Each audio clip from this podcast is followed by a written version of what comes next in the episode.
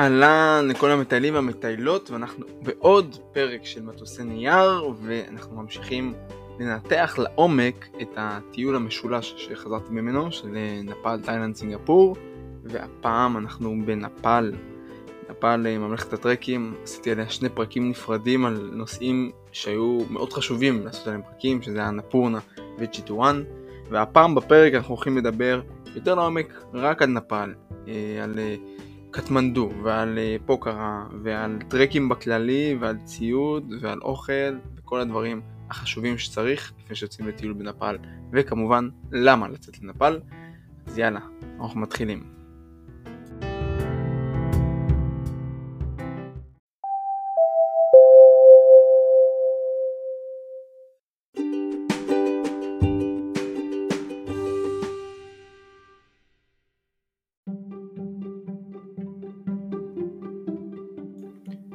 נתחיל ב-60 שניות על נפאל. נפאל הוקמה ב-1768 והיא איחוד למעשה של כמה שבטים שבולטים ביניהם זה השרפה, הגורונג והנברים. אה, השפה המשותפת לכולם היא נפאלית שקצת דומה להודית וכתובה באותיות סנקריטיות. המטבע המקומי הוא רופי נפאלי, ש-100 רופי נפאלי זה בערך 2.7 שקל.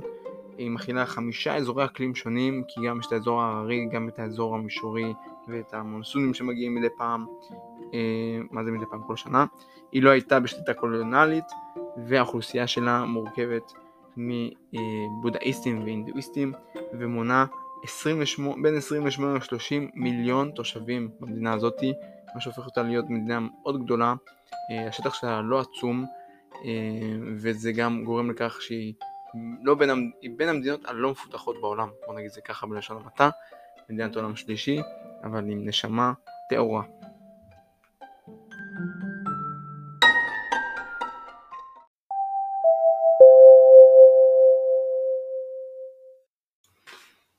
אז נפאל, נפאל מפורסמת כממלכת הטרקים, אה, היא משלבת גם טיול שהוא סמי הודו, כי הייתי קורא לזה הודו למתחילים, האווירה שם והתרבות מאוד מאוד דומה להודו באיזשהו מובן, אבל יותר קלה להכלה ולעכל אותה, ככה שאם אתם רוצים לחוות ניחוחות של הודו, אבל עם קצת אה, גישה שהיא יותר אה, אסיאתית אה, סינית, הייתי בוחר בנפאל, והסיבה היא גם שנפאל גובלת עם סין ועם הודו, ככה שהתרבות שם היא שילוב למעשה של שתי התרבויות האלה. גם האנשים, יש להם חלקם מראה קצת יותר הודי וחלקם מראה קצת יותר סיני, ככה שיש בו איזושהי תערובת שאנחנו רואים אותה גם במאכלים, למשל הדלבט, שהוא מאכל שהוא מאוד דומה לטלי ההודי, רק בניחוחות שונים של נפאל, אה, ויש גם את המרקים, כל מיני מרקי נודס למיניהם, ויש את הכיסונים, המומו, שזה כיסונים אה, מעודים או מטוגנים, תלוי איך אתם בוחרים אותם, שהם דומים מאוד גם לכיסונים הסינים, ככה שהאוכל פה הוא שילוב של שתי התרבויות, ונפאל מאוד קסומה בהיבט הזה. אז נפאל היא מפורסמת בטרקים שלה כמובן, אז אם מגיעים לנפאל, אני חושב שהאטרקציה מספר אחת זה לעשות איזשהו טרק. טרק, הרבה אנשים שומעים את הדבר הזה וחושבים שהם יוצאים עכשיו למסע של אינדיאנה ג'ונס בג'ונגלים וסוחבים עליהם על הגב את כל הציוד והכל, המצב כל כך כל כך לא ככה. אה, אני הייתי בטוח שטרק זה עכשיו כמו שביל ישראל, אתה הורג את עצמך בדרך, סובל, הכל זה. זה לא ככה המצב, ממש ממש לא ככה. רוב הטרקים מאוד מאוד מסודרים, שבילים נוחים, יש אפשרות גם לקחת פורטרים, שפורטר זה סבל שסוחב לך את הציוד.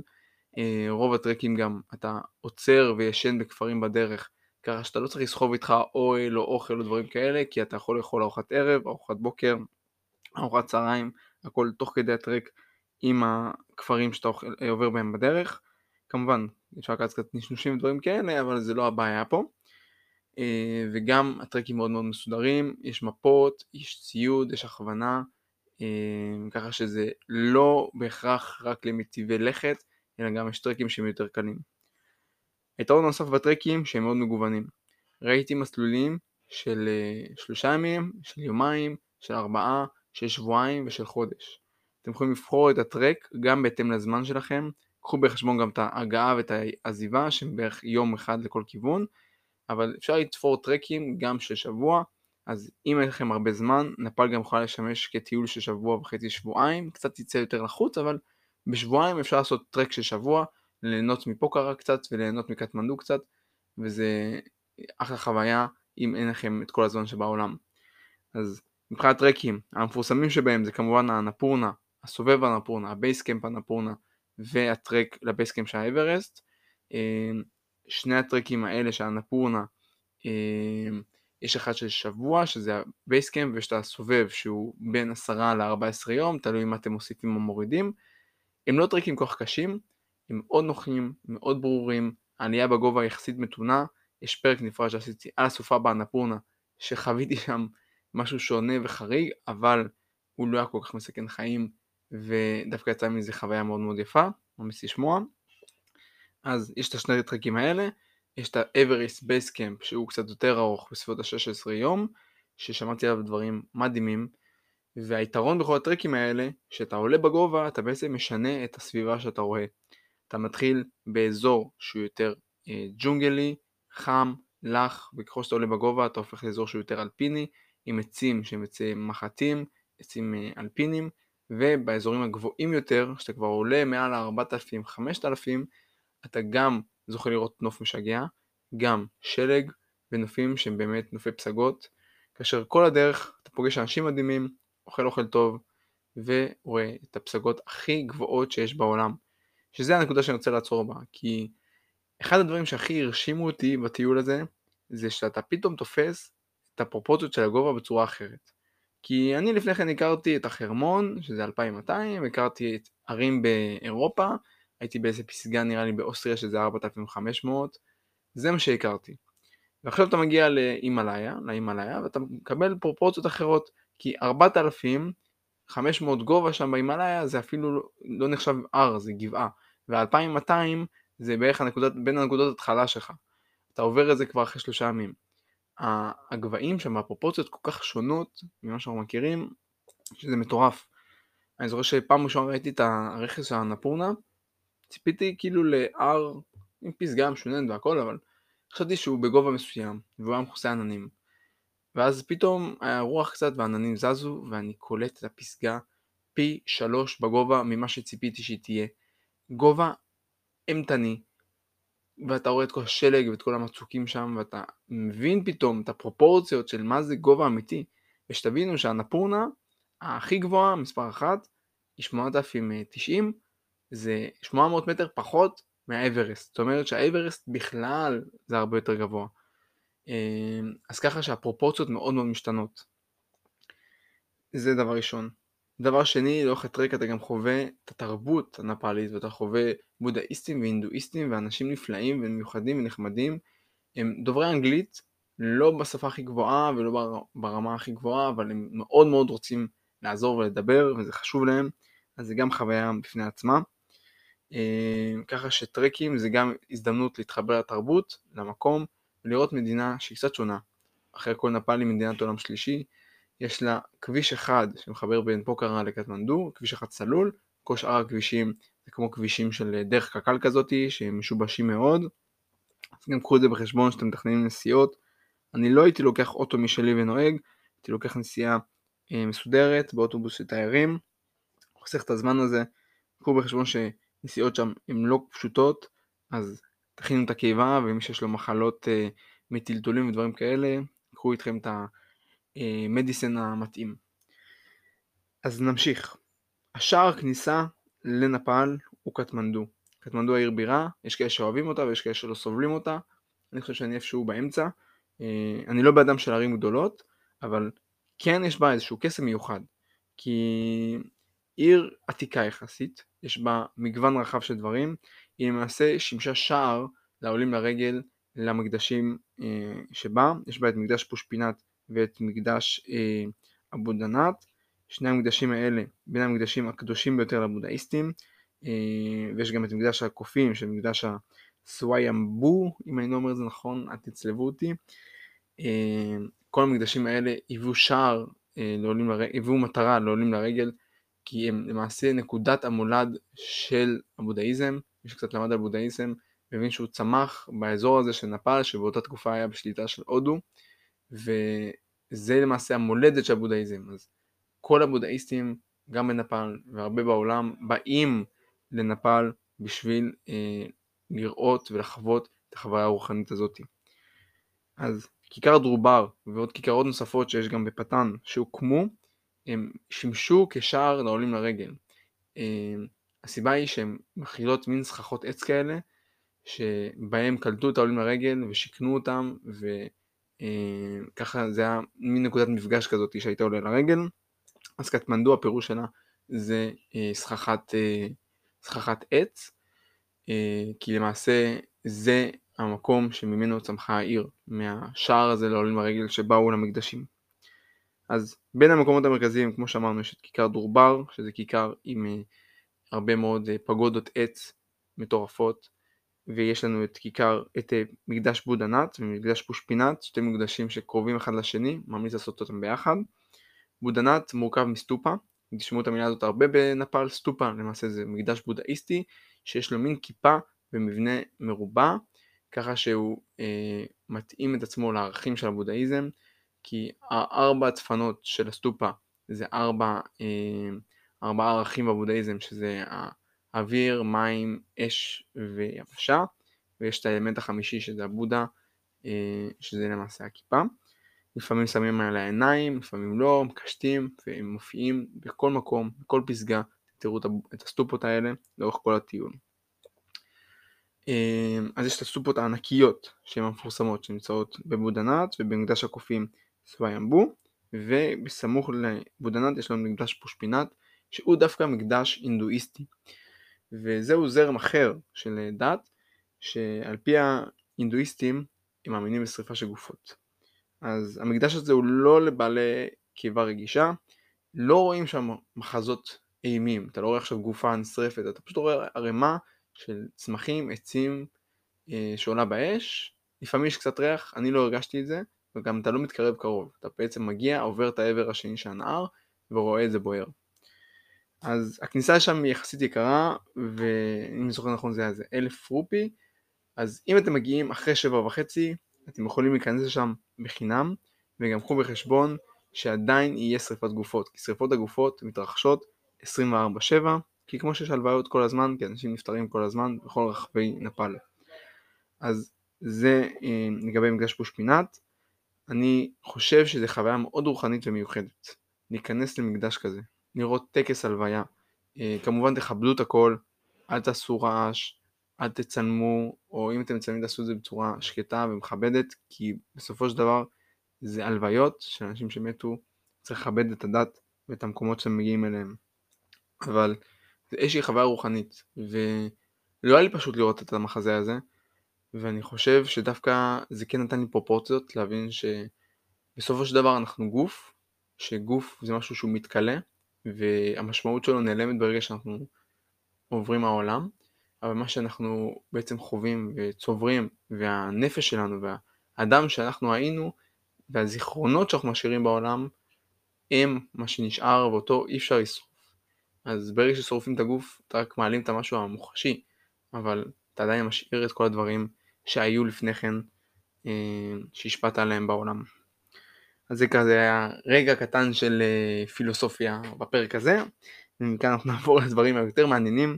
אז אה, דיברנו גם על אוכל, יש לנו את האזור המרכזי גם ב...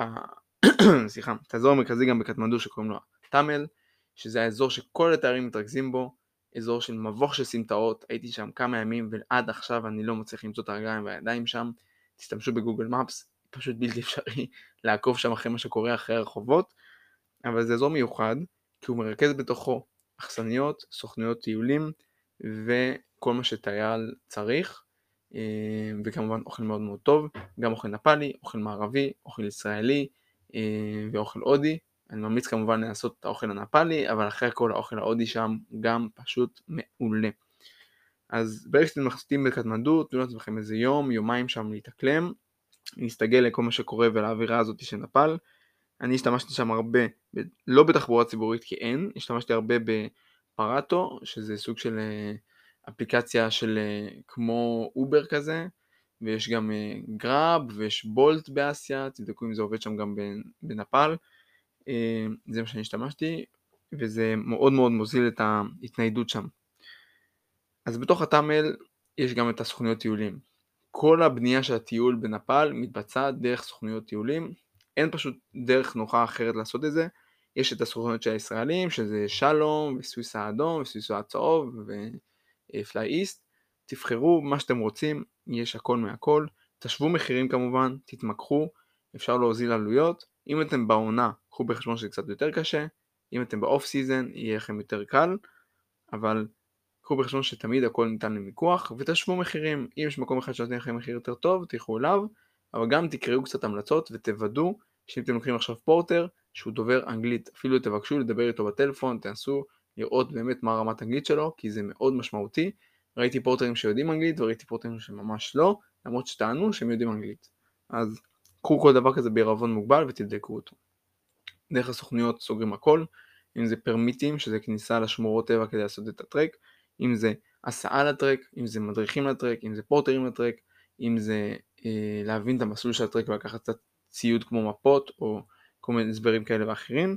הם שולטים שם בכל החומר, תנו לעצמכם איזה אחר צהריים כזה של שיטוט בין הסוכנויות והשוואת מחירים, כי אם אתם יוצאים לטרק של שבוע, החצי יום הזה יכול להשפיע לכם לטוב ולרע על כל הטרק. אז זה הדבר הזה. נמשיך כמובן לציוד. יש לנו פרק נפרד על ציוד לטרקים, אבל בקטמנדו אתם יכולים למצוא הכל. קחו בחשבון שמבחינת איכות, רוב הדברים כנראה יהיו חיקויים, אבל המחירים מאוד שווים לכל נפש, אני קניתי ציוד שם שאני לקחתי אותו גם לארץ, מתכוון להשתמש בו גם בארץ והשתמשתי בו גם בנפאל. אני הבאתי הרבה מאוד דברים לארץ, דברים שהם לדעתי קריטיים שיהיה להם איכות טובה, כמו נעליים, תיקים, אה, מקלות הליכה, דברים כאלה הבאתי מהארץ, אבל אם אתם לא רוצים לסחוב, אתם יכולים לקנות שם במחיר זול, אחרי זה אפילו להשאיר את זה שם באחד מהסוכניות או דברים כאלה. שנייה, רק הכלבה רוצה לצאת החוצה. מתנצל על הקיטוע הזה, זה אחד הדברים שאתה מקליט בבית, אה, שיש לך כלבים וחתולים, אז שהכלבה רוצה לצאת החוצה היא מתחילה לשרוט את הדלת, אז לא נראה שזה יישמע טוב בהקלטה. בכל מקרה, דרך אגב זה אחד הדברים שהכי התגעגעתי אליהם כשהייתי בטיול, שזה לכלבה ולחתולה. אה, אל תגלו את זה להורים, אבל התגעגעתי אליהם יותר ממה שהתגעגעתי אליהם, סתם. אה, אז זהו, בוא נמשיך. אז דיברנו על ציוד, גם ציוד, מתמקרים על המחירים, יש את הסוכניות של הישראלים שזה קרמבו וגורטו, נותנים מחירים את האמת סבבה, השוויתי מקומות אחרים גם, הם נותנים מראש כבר מחיר טוב, הבעיה העיקרית איתם שקשה להתמקח איתם כי הם מראש נותנים מחיר טוב וגם הם יודעים עברית בחלק מהדברים, אז ככה שאם אתם עושים שיחות צד או דברים כאלה הם מבינים את זה, אז uh, תיזהרו מזה גם. Uh, וחשוב כמובן לקרוא טוב מה מזג האוויר לאן שאתם יוצאים ולהתאים את הציוד לשם כי אם אתם הולכים להיות בטיול שאתם מגיעים לגובה יהיה קר, תבואו איתכם גם בגדים חמים, אם זה טרמי, כובע, חמצבר, דברים כאלה. הרבה ציוד כזה יש לכם אותו מהצבא, אין טעם עכשיו לקנות חדש או זה, תביאו את זה מהארץ, זה גם לא תופס הרבה מקום במוצ'ילה. כן, תשחקו את הנעליים מראש, תביאו נעליים שכבר הלכתם איתם קצת, כדי שלא לכם יבלות או כאלה. וציוד משלים תמיד אפשר לקנות, כדורי טיהור מים, בקבוקים, אה, אם אתם צריכים בקבוקי פילטר גם יש שם, כל הציוד שאתם רק רוצים בעולם נמצא שם בטאמל.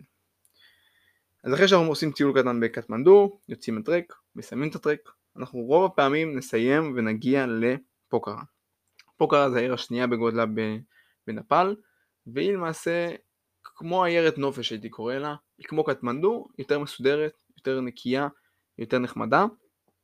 אני קצת חוויתי אותה שונה כי הגעתי בדיוק מהסופה באנפורנה וקצת היה לי טראומטי המעבר מכפר מושלג ל-30 מעלות בעיר גדולה ואחרי חצי יום של הסתגלות התחלתי ליהנות ממנה והסיבה העיקרית היא גם שפוקרה משלבת הכל.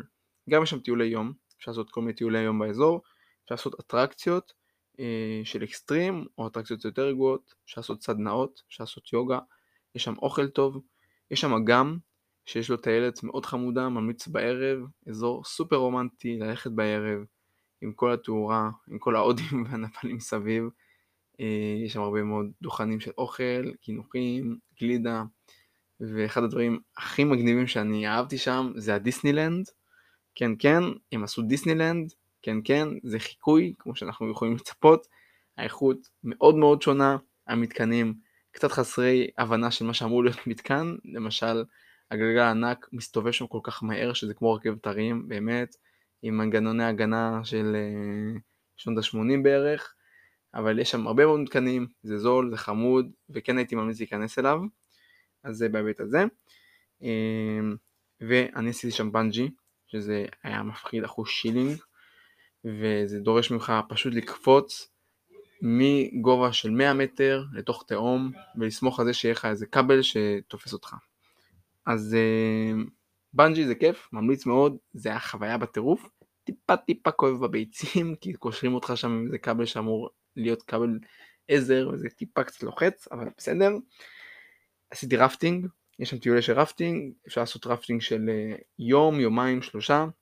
אנחנו עשינו של יומיים, שבעצם אתה ביום הראשון מגיע, עושה רפטינג של שלוש שעות, ועושה קמפינג בערב, אוכל, עושה מדורה, מחר בבוקר נוסע. ואני חושב שזה מספיק, כי אם אתה עושה רפטינג יותר מזה, זה כבר מאבד את הפואנטה ומשעמם, כי כמה אפשר אה, לשוט בסירה ולעבור אה, על נוף ככה משתנה, זה אמנם אה, נוף יפה, אבל זה אותו נוף, אז ככה שאני ממליץ על טיול של יומיים, זה מספיק, אתה אוכל, מתפנק, חוויה מדהימה, וזה הכי חשוב לעשות את זה עם אנשים טובים, כי כל המהות של הקמפינג הזה, זה החוויה של הקמפינג. כמו שאתם עושים בארץ קמפינג, גם פה, אם אתם חבורה, כיף לכם ביחד, יהיה לכם גם כיף לעשות מדורה ביחד ולבשל ביחד ולהיות ביחד. הקמפינג גם מאוד מפנק, הם מכינים לך הכל, מבשלים לך הכל, מביאים לך הכל, בונים לך את האוהל, מקפלים לך את האוהל, מביאים אותך, מרימים אותך, מסיעים אותך, זה מאוד מאוד מפנק ומאוד מאוד כיף. באזור הזה גם יש את הטיולי יום, יש את הפגודות, יש את המקדשים, יש מקדש ענק של אה, בודה ויש מקדש אחר של האלה פושפינת אה, עם פסל ענק שלה. ההגעה לשם רגלית היא קצת קשה כי זה עלייה, אפשר לקחת איזשהו מונית ולהתמקח על מחירים, אה, וזה כזה טיול יום. יש גם שייט באגם שהוא מאוד חמוד ומאוד מרגיע, ופוקרה גם קרובה לאזור של האגם, אה, של הבגנס, שכל הישראלים הולכים ורובצים שם. זה מאוד תלוי בסטייל שלכם של הטיול, אני אישית לא בן אדם של בטן גב, אז הייתי שם יום אחד, הוא היה חמוד לאללה, הוא היה שונה ממה שחשבתי, אכלתי שם אוכל מעולה, באמת של אה, דגים, וזה היה פשוט טעים, סוף סוף לאכול כמות חלבון נורמלית, כי כל נפל הייתי חצי צמחוני, לפחות כמות חלבון נורמלית של דג שלם, זה היה מעולה.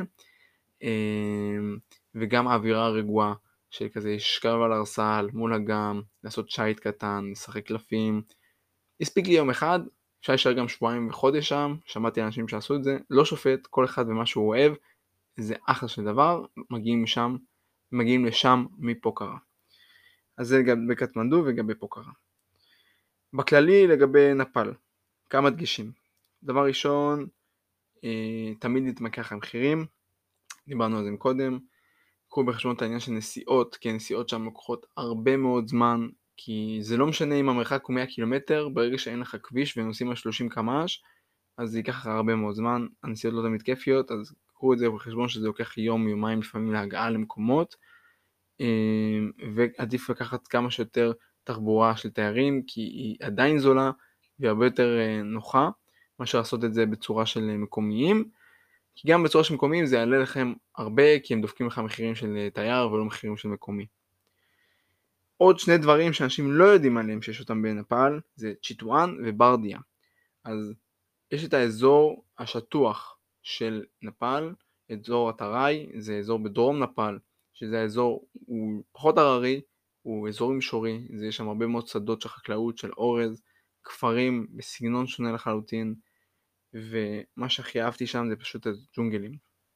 יש את צ'יטואן וברדיה, שתי שמורות טבע מדהימות, עשיתי פרק נפרד על צ'יטואן גם, שמאפשרות לעשות טיולי ספארי, כן? ספארי כמו, כמו באפריקה, רק בג'ונגלים, אה, בג'ונגלים של נפאל, לראות אולי אם יש לך מזל, טיגריסים, לראות המון ציפורים, קרנפים, פילים, איילים, צבעים, אה, טווסים, תנינים, הכל הכל הכל בתוך שמורת טבע, בטיול חווייתי. זה תלוי מזל כמובן, תבואו בראש פתוח ובגישה של אה, מה שיהיה יהיה, כי אפשר גם לא לראות כלום, אם יש גשם פתאום או דברים כאלה, אפשר גם לא לראות כלום. לא הייתי מוותר על חוויה של ללכת בתוך הג'ונגל, לא הייתי מוותר על חוויה של לעשות קייק בתוך הג'ונגל, וגם עם ג'יפ בתוך הג'ונגל רואים דברים טובים. אז הדברים האלה כן הייתי משקיע בהם, מגיע לשם איזה יומיים שלושה, אם יש לכם זמן, כי זה לראות נפה ראשונה, מה גם שהכפרים שם מסביב כל כך שונים. אפשר להזכיר אופניים, להזכיר uh, קטנוע, לנסוע בין הכפרים ולראות אווירה שהיא שונה לחלוטין מכל נפאל האחרת שהכרנו. אז ככה זה הדברים העיקריים על נפאל, אה, ממה שאני חוויתי, מדינה מיוחדת, מדינה שונה שהיא מציגה שילוב באמת של סין ושל אה, הודו, ומפורסמת בעיקר בטרקים שלה, אבל יש בה כל כך הרבה יותר מזה.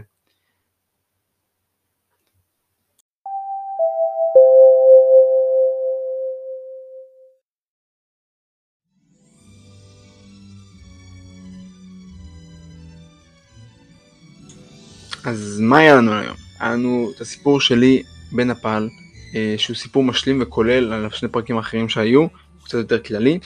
נפאל, מדינת הטרקים, מפורסמת בטרקים שלה כמו סובב אנפורנה, אנפורנה base camp, אוורסט base camp, מאפשרת לכם לראות את הפסגות הכי גבוהות בעולם, עם אווירה שהיא של הודו, אבל אווירה שהיא קצת יותר רגועה וקלה להכלה. יש בה אוכל מיוחד, הדלבט והמומו. אה, לא הייתי אומר שזה האוכל הכי טעים שאכלתי במזרח, אבל אוכל מיוחד מאוד, שהיתרון גם בדלבט שיש לו refill, ככה שאפשר לאכול לאכול כפי יכולתך, שזה מעולה לאנשים כמוני. יש בה מקדשים, תרבות, בודהיסטים ואינדואיסטים שחיים ביחד בשלווה ובנחת. יש בה גם אזור של ספארי, שמאפשר לראות בעלי חיים אקזוטיים ולטייל בתוך ג'ונגלים ולהרגיש קצת אינדיאנה ג'ונס. וכמובן את האזורים של הרוגע, כמו פוקרה והבגנס. וקצת לעשות גם פעילויות של אקסטרים כמו בנג'י, רפטינג וצניחה דברים כאלה. אז נפל מומלצת לכולם, כל פרק זמן שהוא, אם יש לכם שבוע, אם יש לכם שבועיים, אם יש לכם חודש, שבוע אולי קצת גבולי, אבל משבוע וחצי שבועיים לדעתי יכול להספיק. אז מקווה שנהנתם, כל המטיילים והמטיילות שמאזינים לנו מוזמנים לעקוב אחריי, אה, אחרי הפודקאסט באינסטגרם, פייפר אה, וגם בפייסבוק. אם יש לכם הצעות, טיפים, כל דבר אחר, שאלות, מוזמנים לפנות אליי בפרטי. ויאללה, נתראה בפרקים הבאים. יאללה ביי.